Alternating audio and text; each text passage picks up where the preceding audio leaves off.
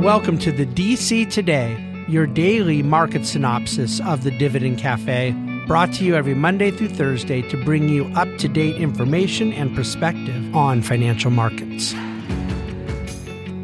Well, hello, and welcome to the Wednesday edition of the DC Today. It is Wednesday, November the 1st. We are out of the month of October. We're in the final two month home stretch of 2023, and today was Fed Day. So, uh, a lot of things I want to cover today. I'm going to get right into it. The market was down in the month of October for the third month in a row. The Dow was only down 1.3%, the S&P was down 2.2, and the Nasdaq was down 3.4. So you basically just had a little bit of a escalating downside by index relative to the risk curve. Um, and by the way, those numbers got a lot better in the final two days of the month. Monday and Tuesday of this week saw a pretty nice market rally. I believe in the Dow, it was about 650 points alone. So those percentages had been a lot worse coming into uh, this last weekend, but but technically on the month ended up looking a little better. So today uh, the market rallied as well, and it's a little interesting. The market had been up about 100 points before Chairman Powell came out to speak. They announced at um, two o'clock Eastern that they were not touching rates this time, which was uh, 100% probability already, and nothing really was going on. And then the press conference began. Market went up a little higher at first when he first started talking, and then it gave back the lead and then rallied up uh, 250 points. And I listened to the entire presser. There, there, uh, and this has been I don't know 12 meetings in a row now there's always a lot of volatility um, right before, during, and after the press conference. And, and I've always said I'm, I'm very confident that that's just traders unwinding positions. I don't really know what traders would have had what kind of idiocy lined up on this one. There didn't seem to me to be much to kind of speculate about. And, and it wasn't that severe. I mean, we've seen this stuff in 500 and 700 point increments, not one and 200 points. So well, it wasn't really a big deal. But what was a big deal was the bond market. I mean, the bonds rallied, I think, the most since February or March in a single day. You had yields drop at every um, point on the term structure from two year to 10 year by over 10 basis points. The 10 year was, yield was down 11 basis points. And in fact, that brought it down to a 4.76 yield. So it's really after flirting with that 5%, done its best to kind of come off of that five level, and that's pushed bond prices up uh, quite a bit here today. So you got a run up in bonds. Stocks held their rally, expanded it a little. Um, I think that all he really said that I'd consider to be interesting is their acknowledgement that uh, financial conditions had tightened more than just what the the uh, Fed funds rate was indicating and that they realize that there's more financial tightening going on as a result of higher mortgage rates and the long end of the bond uh, uh, of the yield curve. But then when he was asked about quantitative tightening, he said they were not at this time considering slowing down or ceasing their roll off. In other words, slowing down the process of quantitative tightening, which is reducing their balance sheet. They're taking liquidity out of the system. They've removed themselves as a buyer of um, bonds and long end of the curve yields have gone higher. And when asked if they were looking at adjusting any of that, he said no. Now they're still letting 80 billion a month roll off. They're not selling those bonds, but when bonds are maturing, there's 80 billion a month that they're not replacing. So that is a form, a, a very slow form of, of removing liquidity. And uh, he wasn't, he didn't indicate anything about the change there uh, I think you know where I stand that at some point a change will come. They, they haven't felt forced into it yet.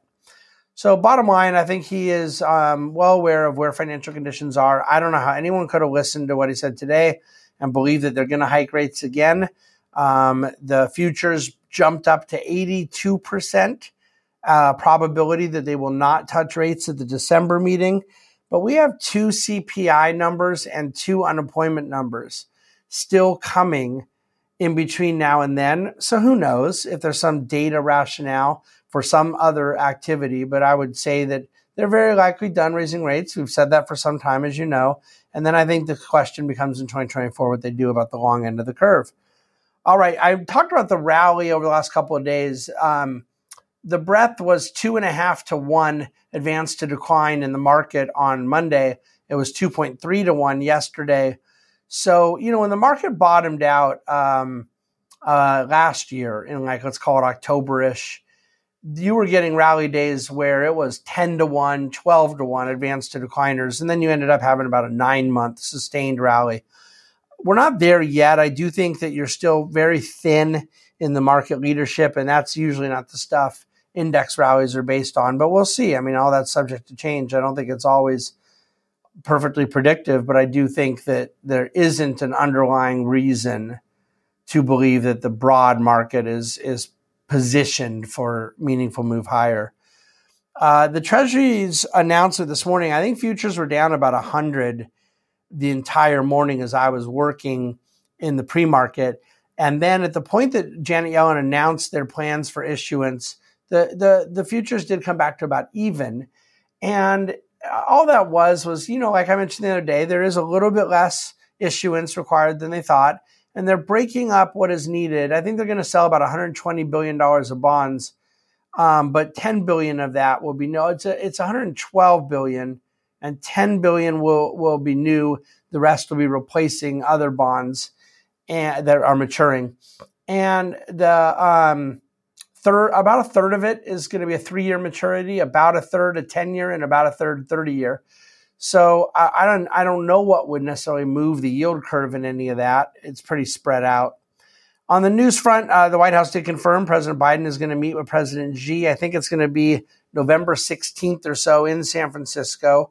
So that's always potential for some sort of news. And like I said, the Dow was up 222 points today, about um, two thirds of a percentage point in the Dow, about one percent in the S and a little over one and a half percent in the Nasdaq. Big rally in bonds as the 10 year dropped 11 bips. Technology was the leading performing sector, up 2%. Energy was the worst performing sector, but only down about 30 basis points.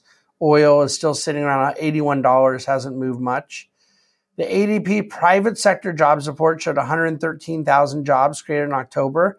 That correlation between the ADP report and the BLS, the Bureau of Labor Statistics number, the real jobs number that comes on Friday, that correlation has just totally fallen apart for some time now. So who knows what it means uh, in terms of the BLS data.